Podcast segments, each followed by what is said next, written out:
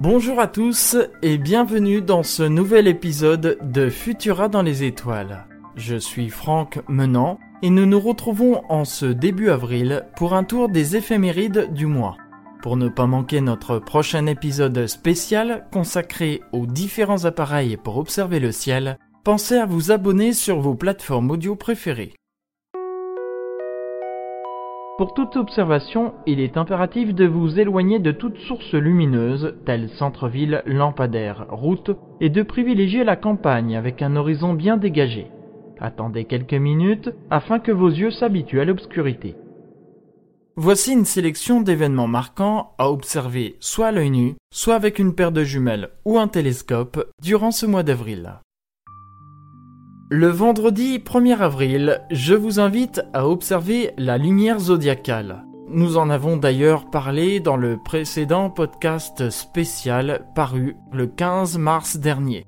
Peu après les dernières lueurs du crépuscule, observez en direction de l'ouest vers 21h45. Vous verrez une traînée lumineuse que l'on appelle la lumière zodiacale. C'est en réalité la lumière du soleil se situant en dessous de l'horizon qui éclaire des particules de poussière se trouvant dans le système solaire. Pour observer dans les meilleures conditions, privilégiez la montagne, loin de tout éclairage urbain. La lumière zodiacale sera visible pendant les dix premiers jours du mois d'avril, et vous pourrez l'observer uniquement à l'œil nu. Le mardi 5 avril, je vous invite à sortir le matin, vers 6h30. Au-dessus de l'horizon sud-est, dans les lueurs de l'aube naissante, vous trouverez un point très brillant. Il s'agit de la brillante Vénus. Ce n'est pas cette planète à laquelle nous allons nous intéresser.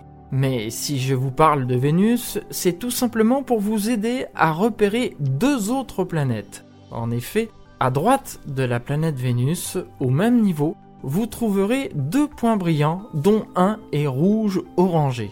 Il s'agit de la planète Mars. Juste au-dessus de la planète Mars, un autre point brillant. Avec une paire de jumelles ou un télescope, vous pourrez y découvrir des boursouflures. Il s'agit de la planète Saturne et de ses fameux anneaux. Sachez que les trois planètes seront basses sur l'horizon, c'est pourquoi il vous faudra un site bien dégagé pour observer ces trois planètes que vous pourrez voir à l'œil nu ou avec une paire de jumelles ou encore un télescope. Chaque mois se produit un ou plusieurs maximum dessins météoritiques. En ce mois d'avril, je vous invite à observer le maximum de l'essaim météoritique des Lyrides.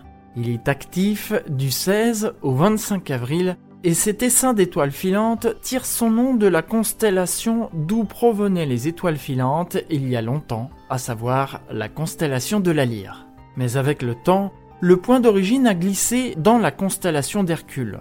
C'est le plus vieil essaim connu à ce jour. Les premières observations remonteraient en effet à 2500 ans. En 1867, l'astronome Edmund Weiss démontra que cet essaim avait pour origine la comète Thatcher, découverte par M. Thatcher le 5 avril 1861. Elle revient au voisinage du Soleil tous les 415 ans. Pour observer les Lyrides, il vous faudra localiser vers 22h30 la constellation d'Hercule au-dessus de l'horizon nord-est le vendredi 22 avril. Regardez à gauche de la constellation, à côté de la brillante étoile Vega, car c'est de là que proviendront la plupart des étoiles filantes. Leur vitesse, de 49 km par seconde, est considérée comme moyenne en comparaison aux plus rapides qui atteignent tout de même 71 km par seconde. Le taux horaire est estimé à 18 par heure. Vous pourrez donc assister à un beau spectacle, d'autant plus que cet essaim réserve souvent des surprises. De plus, la Lune sera absente, ce qui vous permettra de profiter d'une nuit bien noire. Reste le facteur météo. Pour observer ces étoiles filantes, aucun instrument n'est nécessaire, seulement vos yeux. Le lundi 25 avril, dans les lueurs du crépuscule, vers 5h45, au-dessus de l'horizon sud-est, vous trouverez un croissant lunaire. Au-dessus de celui-ci, un point brillant, qui, avec une paire de jumelles ou un télescope, montrera des boursouflures. Et oui, c'est la planète Saturne avec ses célèbres anneaux. Si Saturne sera assez haute dans le ciel, la Lune cependant sera assez basse. C'est pour ça que je vous invite à privilégier un site bien dégagé pour cette observation. Vous pourrez observer ce rapprochement avec une paire de jumelles, un télescope ou avec vos yeux.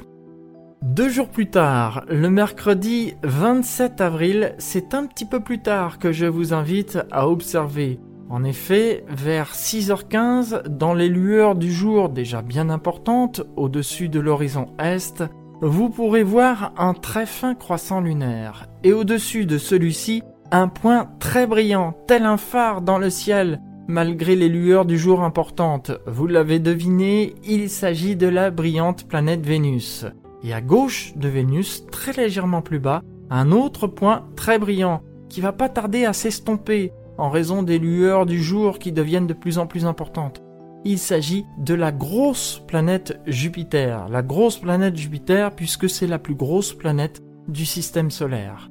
Les deux planètes ainsi que la Lune seront basses sur l'horizon Est, c'est pour cela qu'encore une fois, je vous invite à choisir un horizon Est bien dégagé pour pouvoir profiter au mieux de cette observation.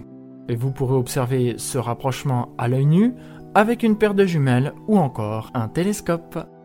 On revient en soirée et c'est à 22h15 dans les dernières lueurs du crépuscule au-dessus de l'horizon nord-ouest, juste en dessous de l'amas des Pléiades, que vous trouverez la planète Mercure qui atteindra sa plus grande élongation à l'est du Soleil.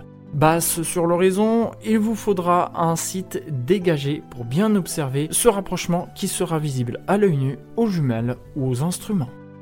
Enfin, le samedi 30 avril, je vous invite à observer vers 6 heures du matin au-dessus de l'horizon Est. Dans les lueurs du jour, vous verrez deux planètes brillantes l'une à côté de l'autre. Il s'agit de la brillante Vénus et de la planète Jupiter. Basse sur l'horizon, là encore, il vous faudra un site bien dégagé pour cette observation et vous pourrez observer ce rapprochement à l'œil nu avec une paire de jumelles ou un télescope. Merci d'avoir écouté ce podcast Futura dans les étoiles. Vous pouvez retrouver les éphémérides complètes sur notre site et tous nos podcasts dans le lien en description. Si cet épisode vous a plu, Pensez à vous abonner et n'hésitez pas à nous laisser un commentaire et 5 étoiles sur vos applications audio préférées. Quant à moi, je vous retrouve comme promis le 15 avril pour vous parler des différents appareils pour observer le ciel. Bonne observation